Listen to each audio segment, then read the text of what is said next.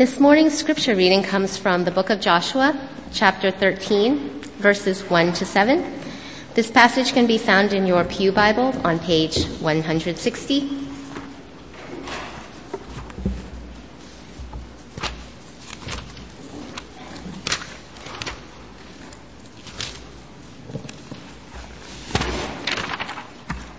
Joshua 13, verses 1 to 7.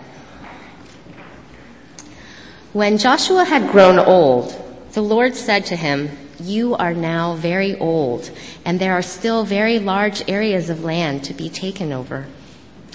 This is the land that remains, all the regions of the Philistines and Geshurites, from the Shihor River on the east of Egypt to the territory of Ekron on the north. All of it counted as Canaanite, though held by the five Philistine rulers in Gaza, Ashdod, Ashkelon, Gath, and Ekron.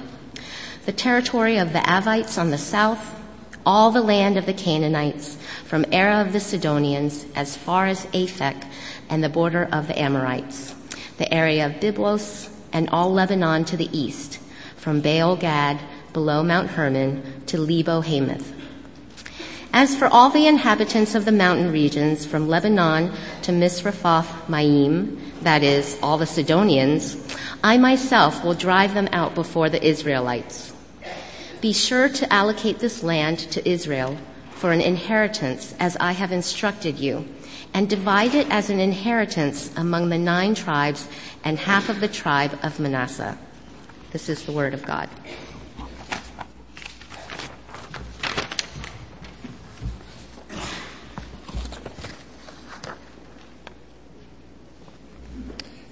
A certain parcel of land with the buildings thereon situated in Acton, Middlesex County, Massachusetts, being shown as Lot 39 on a plan entitled Plan of Part of Colonial Acres, Acton, Mass., dated June 2nd, 1956, recorded with the Middlesex South District deeds at the end of book 8784, being bounded and described as follows. Southeasterly, by Marion Road as shown on said plan 151 and no 100ths. Northwesterly by lot 40 as shown on said plan 139 and 96 100ths. Northeasterly by lot 38 as shown on said plan 151 and no 100ths. Southeasterly by lot 15 as shown on said plan 139 and 90 hundredths feet, containing 20,044 square feet according to said plan. Hmm, shall I continue? now here's the thing. Joshua continued.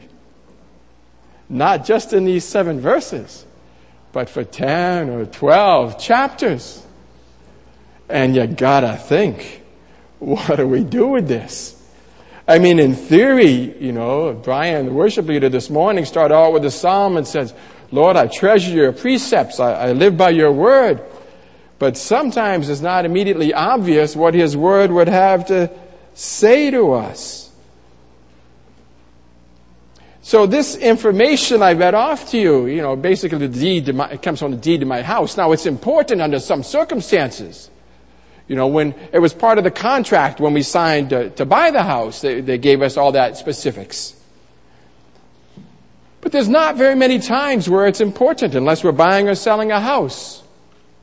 As it happens in our particular neighborhood, my wife likes to keep a nice lawn. Me, I only care about the resale value of the house. The lawn is purely functional. But Irene likes to keep a nice lawn. But we have a problem. The guys to the left of us and the family to the right of us, they don't care. They've actually found out if you let the weeds take over, you don't need to mow. Because there's certain kind of weeds in our neighborhood, at least they only grow to be a couple inches tall and you just leave them. Maybe once or twice a, a season they can just mow and then be done, be done with it. But if we keep a nice lawn, we got to mow every week. Now, how do we keep a nice lawn if our neighbors to the left and right don't? So I'm thinking about laying down a turf strip between us, you know, some kind of mulch between us so their weeds don't come into our lawn so it's not so hard on my wife trying to keep the lawn up. Uh, the trouble is, I don't know where the boundaries are. And I can't just dig up a section of the lawn and lay down turf or lay down, you know, uh, mulch unless I, I got to pay some guy $1,500 to tell me exactly where the lines are. Now, you know, it doesn't really matter where the lines are for the most part. We don't care. Now, my neighbor actually, when she was renovating, because she was adding an addition to her house, the people behind us, they actually had to pay a guy $1,500 to tell them where the boundaries are because they have to keep so far from the boundary and, and the architect needed the information. They paid a guy. And then she comes and tells me that, well, her land extends actually to what I thought was my yard. And then we got these, we got a fence in the backyard. Somebody put there by a previous owner. We got a fence. We got major rocks. And she says, well, actually her land comes to our side of the rocks. Now, her, you know, maybe we shouldn't be, maybe. We don't really care about this kind of stuff for the most part. We don't pay much attention to it. Unless we're buying or selling, unless we're having quarrels with our neighbor, we don't care where the property markers are. And yet we read in Joshua chapter 13, uh, Uh, this is the land that remains, all the regions of the Philistines and the Gershurites, and from the Shihor River on the east of Egypt to the territory of Ekron on the north, and all of it counted as Canaanite, though held by the five Philistine rulers in Gaza and Ashdod and Ashkelon and Gath and Ekron, the territory of Avites on the south and all the land of the Canaanites from Arah, the Sidonians, as far as Aphek and the border with the Amorites, the area of Byblos and all Lebanon to the east and so forth and so forth for about 13 chapters. Now, if this is your first time here, you may not realize that it's the tradition or practice of this church to preach through the Bible or from the beginning of a book to the end. Well, we preached the first half of Joshua last year at this time, and now the second half of Joshua. And a lot of it is about land boundaries. And you think, what are we going to do? So take a look at Joshua chapter, that was just Joshua chapter 13 I read to you. But take a look at Joshua chapter 13 and the following. Let me show you how far this covers throughout Joshua. That's page 160 in your Pew Bible. So notice, halfway down page 160, what do you read? Division of the land east of the Jordan. So the first thing we're going to read about is how the land east of the Jordan was divided. And then in verse 15. This is the property that Reuben's family got clan by clan. And then in chapter 13, then we read about Gad and the property they got clan by clan. And then in chapter 14, now that we've covered east of the Jordan, now we cover west of the Jordan. We read about the land given to Caleb. And then in 15, the land given to Judah. And then in 16, the land for Ephraim and Manasseh. And then in 18, the division of the rest of the land, starting with Simeon. Oh no, starting with Benjamin, and then Simeon, and then Zebulun, and then Issachar, and then Asher, and then Naphtali, then Dan, and then Joshua. Then in chapter 20, the cities of refuge for people who don't have land that they can go to. And then in chapter 21, what's the provision for the Levites who don't get land? The whole book is about land distribution and land boundaries. And it's not just random. It's very carefully organized. You've got a pattern of A, B, A prime, or A, B, C, B prime, A prime, where he did very careful literary organization as he describes some land and moves on geographically or moves on territorially and then moves his way back. Very carefully organized. What are we to make of this? You know, it's fine to say in general, you know, we value the Bible. But Joshua chapter, the second half of Joshua is really a challenge. Now, as it happens, I'll be on mini sabbatical in July and August, and I actually had start, planned. I actually tried to start my sabbatical in June, which would have been great because this would have been the first Sunday, and I could have left this to Pastor David to work with. But because I'm going sabbatical, then Pastor David and, and uh, seminary and Jeff and I have been working together every week. We've been meeting together for, I don't know, 10 or 12 weeks, going through every chapter of Joshua saying, you know, you, you, you take a first look at this. And you think, how are we going to preach a 10 week or 11 week sermon series through this? Not only how, but why would we? It's one thing to say all scripture is inspired by God, which the New Testament claims, and is useful, profitable for teaching, for character development. But in practice, how do we do it? You know, it's not like I'm going to invite all of you to bring in your land deeds to your property, you who own homes, and then we're going to sit together over the next 10 or 11 weeks and read these things and say, Praise you, Jesus, and let's go out and live like this. So why did Joshua do that if we wouldn't do it? What's going on here? If God is speaking through Scripture, how is He speaking through this? What's He saying? Well, there is an answer.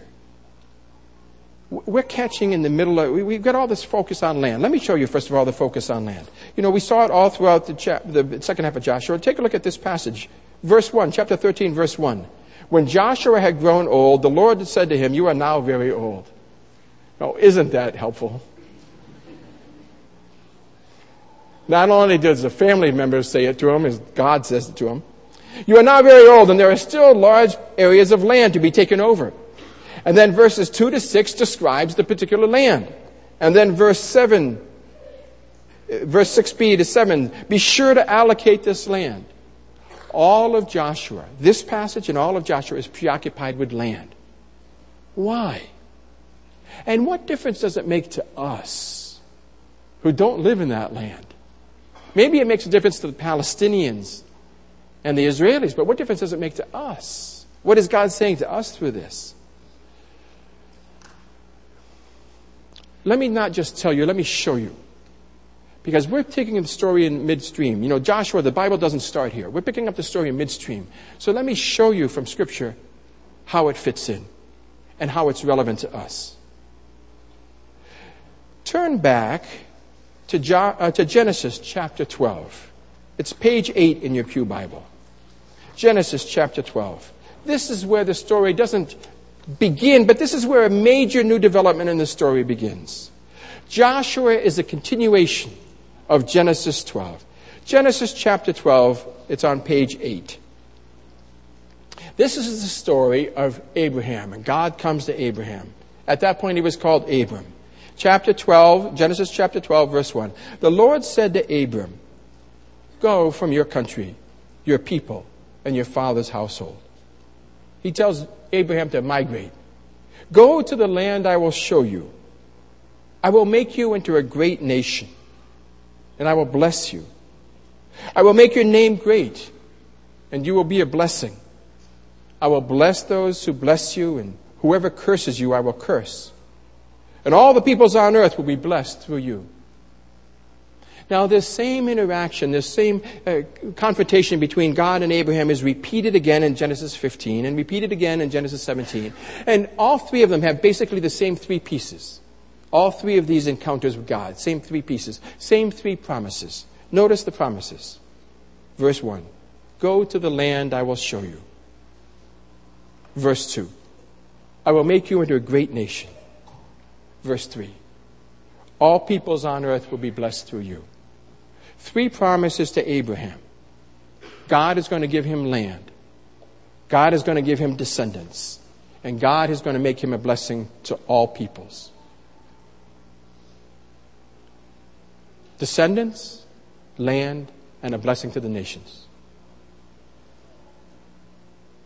The entirety of the Old Testament, from beginning to end, and the entirety of the Bible from Genesis to Revelation. It's all one story. It's all the story of this promise. God made a promise to Abraham. I'm going to give you descendants.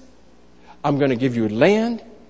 And I'm going to make you a blessing to the nations. The whole of the Bible, from beginning to end, is just one long, you could say novel or historical account. One long story about the God's fulfillment of this promise.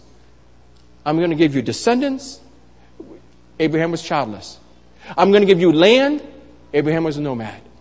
I'm going to make you a blessing to the nations. Uh, Abraham was obscure. And the whole Bible tells this one story about how God did it. And Joshua puts us in the middle of that story. Now, why this story? Why Abraham? There's a prequel to this movie, to this storyline. And the prequel comes in Genesis 1 to 3. We don't have to turn there, but just remember the story. I'll remind you of the details. Remember that when God created the earth, what did he say to the humans, Adam and Eve? Chapter 1, verse 28. God blessed them and said to them, Be fruitful and increase in number. Fill the earth and subdue it. Basically, God made them three promises, or God gave them three blessings. The blessings of descendants they were to be fruitful and increase in number. The blessing of land and a place, he gave them Eden. And the blessing, the promise that they would be a blessing to the nations. Be fruitful and increase in number. Fill the earth and subdue it. This was God's original int- intention for human beings. That they would have many descendants. That they would have a place. Eden and the whole earth that God created for us, and that they would be a blessing to all the nations. And then in Genesis 3, the fall comes in. And what happens after the fall? God's punishment uh, on Adam and Eve for the fall. There was a punishment related to the promise of descendants. What did he say to Eve? Now, because of your sin, because of the fall, when you have, bear, give birth to, to descendants, I will greatly increase your pain in childbirth. The promise to descendants wasn't taken away. The promise of descendants was not taken away, but there was a, a complication, a, a pain associated with it, an impediment to it. What happened to the promise of land or place? They were thrown out of Eden to wander. What happened to the promise of blessing to the nations? We see by Genesis 11, the, at the Tower of Babel, the nations are dispersed. So we see that God's original plan in Genesis 1 was disrupted. And this is really the, the foundation to the story. Abraham is only stage two in this drama. The foundation to the story is this God intended a certain life for us. It was a life of a, a long life, many children, a happy life a, a life in a secure place, a life where the, the, the, his blessing would go over the whole earth. It was to be a blessing of descendants and, and land and a blessing to the whole earth. And then the fall came in to disrupt that. And so basically, God reboots. And in the Abraham story, we have version 2.0. Instead of the whole earth, now he's going to work with one clan, one family. But still he promises them descendants. And he promises them land. And then through them, he'll recover his blessing to the whole, er, to the whole earth. And then this storyline from Genesis goes all the way through to the end of the Bible. Remember what happens at the end of the book of Revelation?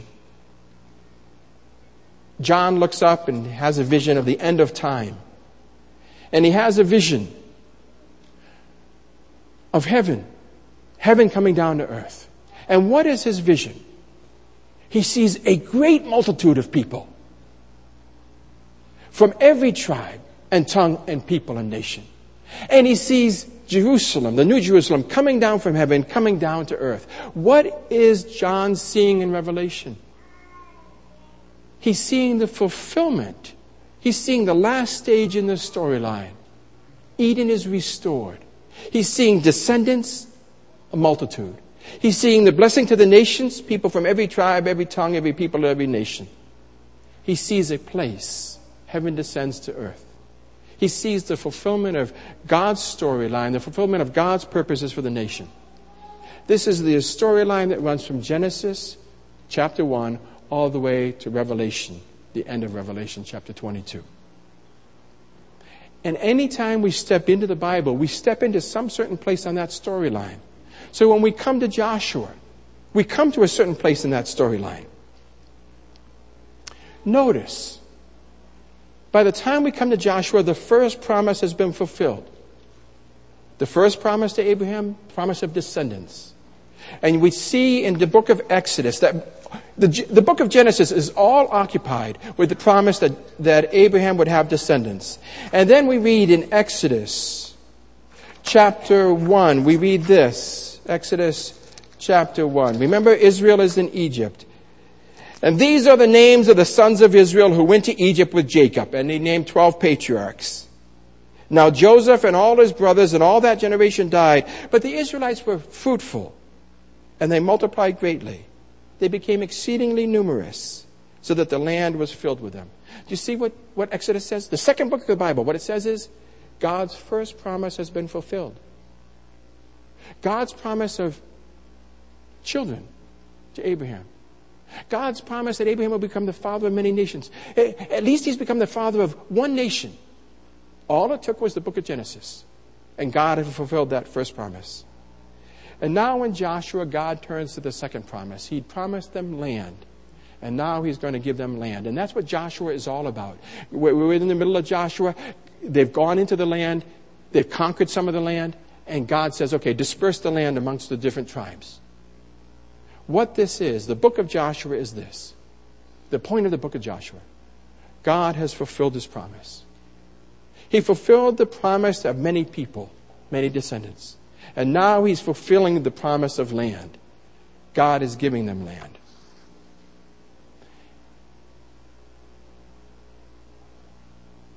What do we make of all of this? What does it have to say to us? I would say that there's two lessons we pull from it, and more in the detail.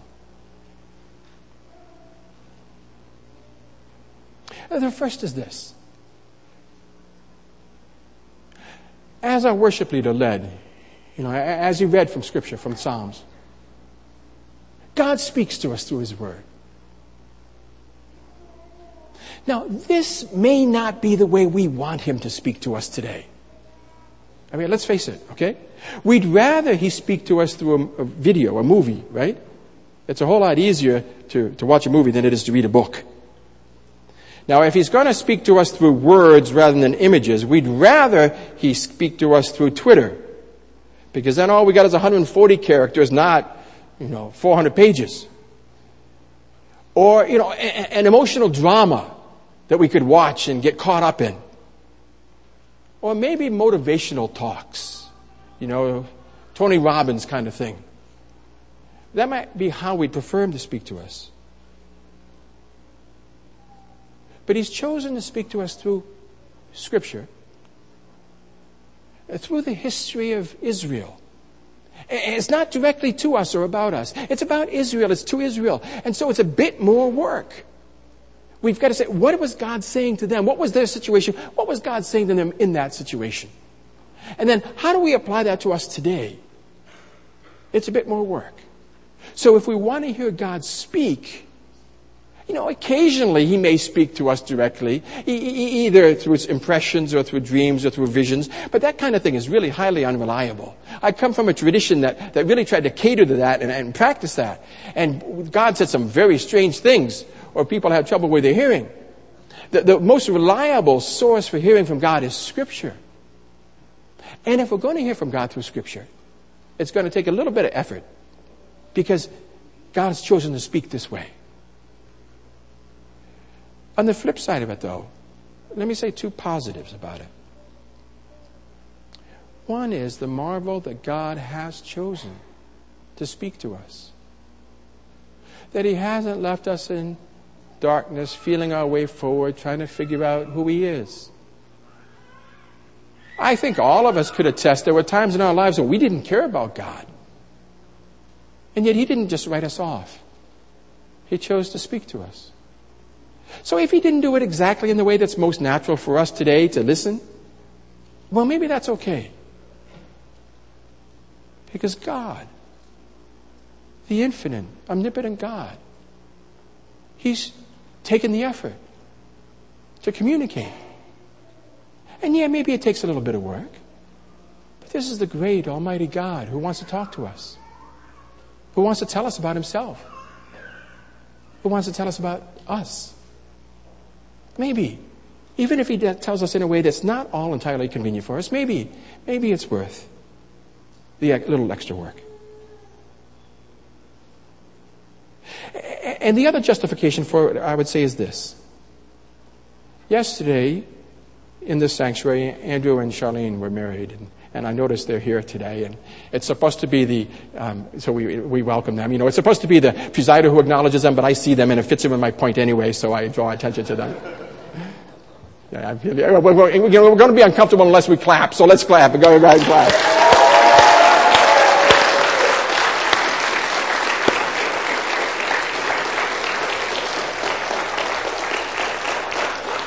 Now, just in case some of you, you know, those of you who are going to be getting married soon, uh, you know, I don't, I don't want you to feel pressured by their example to come to church the day after you get married. We don't require it.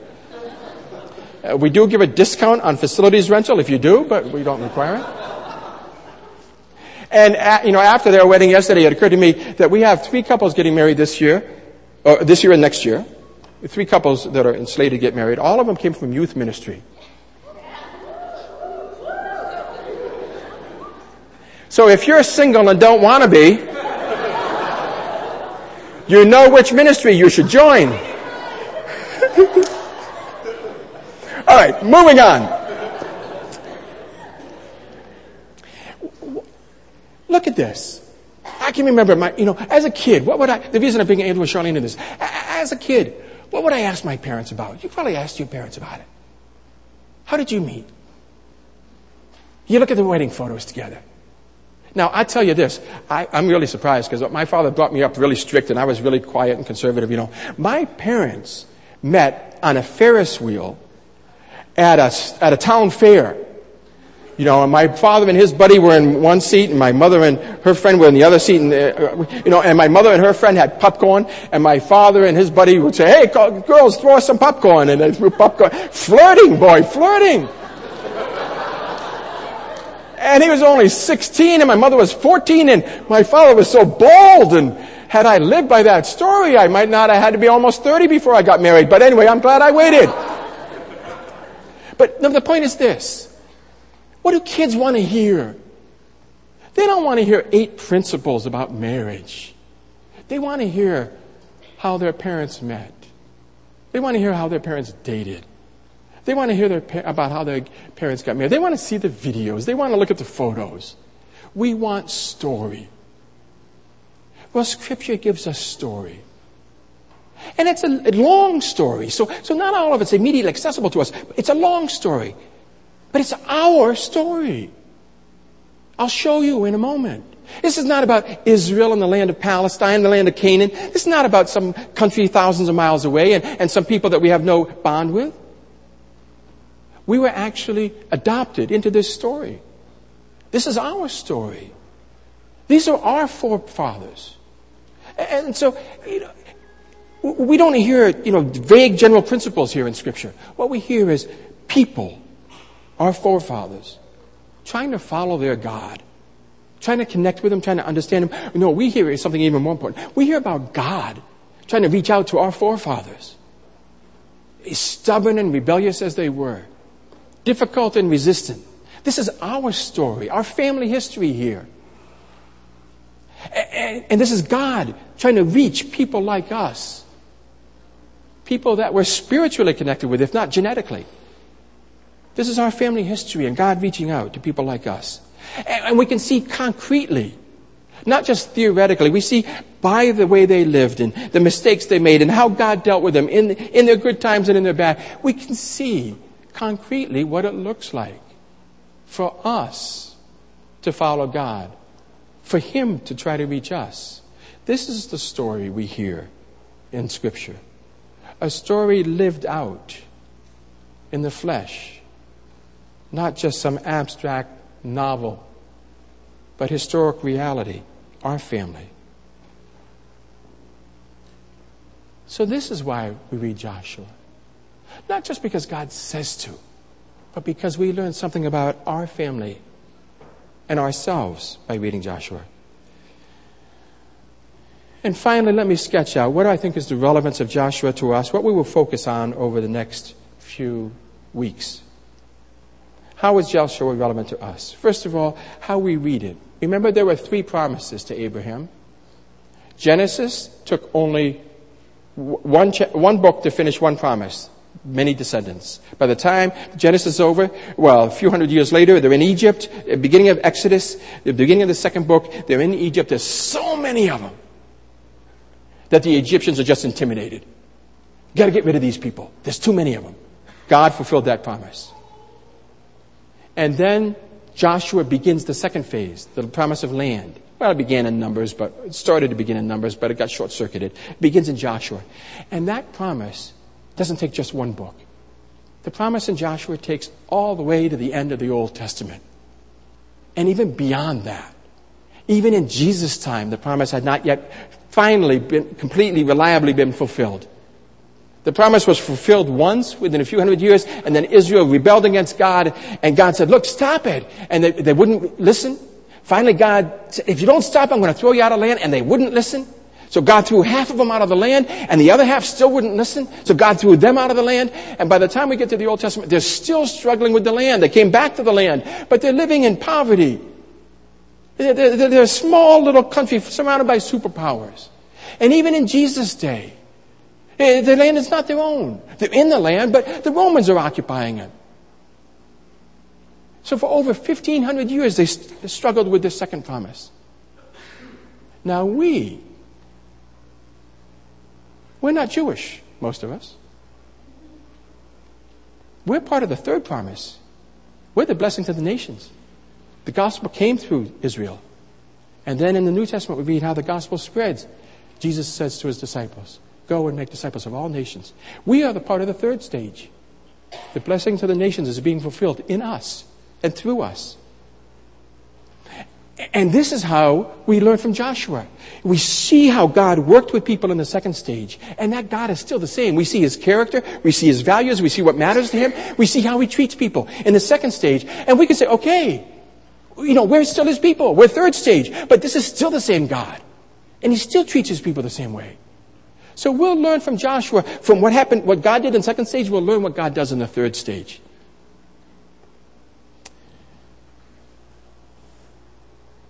The focus of the second stage was this, to be more specific. The focus of the book of Joshua is God's generosity and his initiative in giving them the land. God brought them into that land and he fought for them. But the focus of the book of Joshua is the other half. God brought them into the land and he fought for them. But now the sec- focus in the second half of the book of Joshua is this. Now they have to stand up and they have to fight with God against the nations for this land.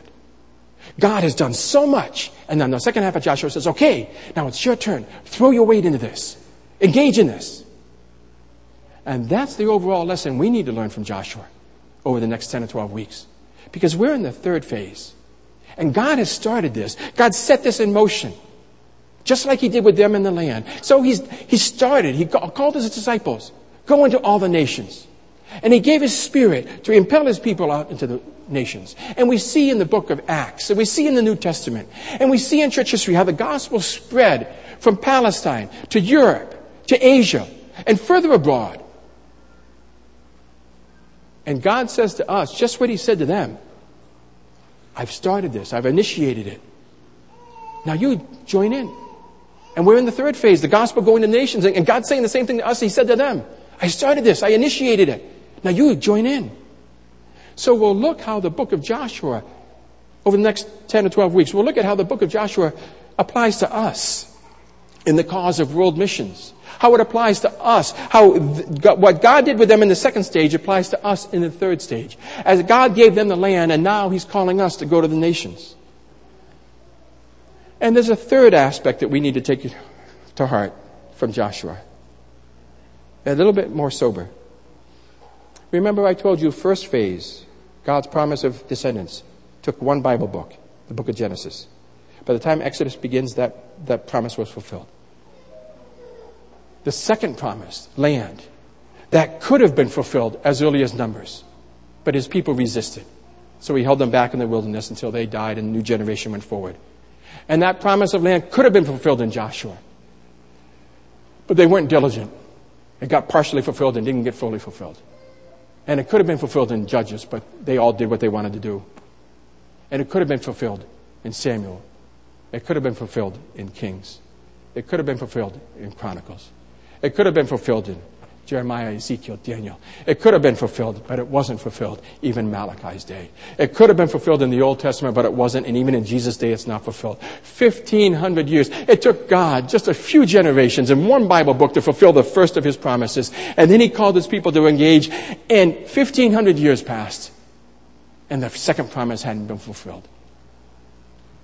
And then about 2,000 years ago, Jesus said, okay, now it's time for the third promise promised to the nations. And 2,000 years later, that promise still not fulfilled. It doesn't take God 2,000 years to fulfill his promises. It took him, Genesis, to fulfill the promise that was up to him entirely. So, over the next 10 or 12 weeks, we're going to look at what God said to them in, in the second stage of salvation history and, and apply that to what God's saying to us in the third phase of salvation history. But let this be the first lesson we grasp. For some unfathomable reason, it took Israel more than 1,500 years to get the land, and they never really got it. And now it's taken the church more than 2,000 years to reach the nations. And still we haven't done it. Let's figure out from their mistakes how we can be part of God's progress in the world. That it might not be another 2,000 years before the third phase of God's promises to Abraham are fulfilled. Let's pray together.